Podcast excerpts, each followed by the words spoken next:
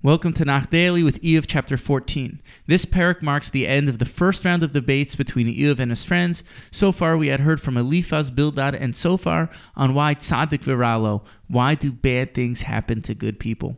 This is the last response to them in the first round. We will see in the following prakim another round of debates between Eov and his friends, but it'll be more focused on rasha v'tov lo. Why do good things happen to bad people? Like we mentioned in the introduction to Eov, if only bad things happen to good people, then that would be easier to explain.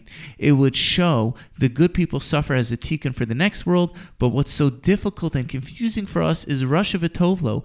Good things happen to bad people.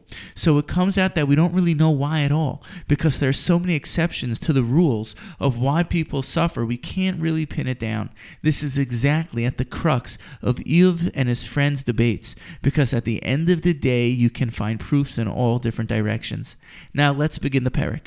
The opens with Eov continuing his response to Zophar. Eov explains man's too insignificant for God to be concerned with us. We are born from a woman and our lives are short lived. So why should God care about us? Therefore, man has no choice but to sin. In verse 4, Eov says a more well known pasuk, Mi yitain tahor mitame lo echad. Who can derive pure from the impure? Not one. Rashi and the Metzudas explain man who comes from a drop of seed or parents who aren't pure, how can God expect him to totally perfect himself when he comes from his parents who are an impure source? Meaning we come from a place that's impure, so how can we be pure ourselves?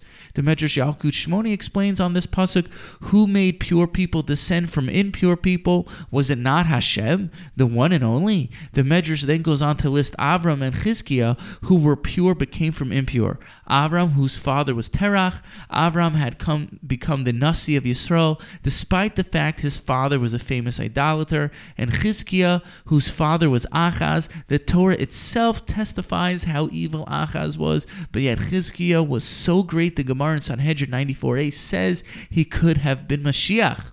This should be a great source of encouragement for us that no matter where you come from or whatever you went through in life, no matter what impure, tummy things you did in your life, you can pick yourself up, start over again, wipe yourself clean, and turn to Hashem. In verse 7 until the end of the parak, Eov denies the possibility of Tchias HaMesim, resurrection of the dead, and denies reward and punishment. This is in response to Zophar's last point, the essential reward that tzaddikim come of tzaddikim come after death, when there will be a more blissful life in Olam Haba. Eov responds by saying, Ki yesh le'etz tikva im yikaris v'od yechalif v'yanokta lo sechdal. Now a tree has hope. If it's cut down, it may still regenerate because its offshoots do not cease. The Malbim explains Eov is essentially saying if a tree gets cut down, its roots allow it to regrow. But when man dies, that's the end. There's no hope for self renewal in life after death. Similarly, in verse 10, it says, But when man dies, he is cut off. A human being expires, then where is he? Eov then goes on to articulate how human beings are deprived of hope, which is one of the most basic essential emotions to make it through life. Eov explains mountains, waters, and the ground all have the possibility of rejuvenation, the ability to be refreshed and become anew. But when man dies, it's all over with no possibility to become new again. Stay tuned to the next episode of Nach Daily when we'll be starting the next round of responses that deal with rasha v'tov lo. Why do good things happen to bad people? Thank you for listening and have a wonderful day.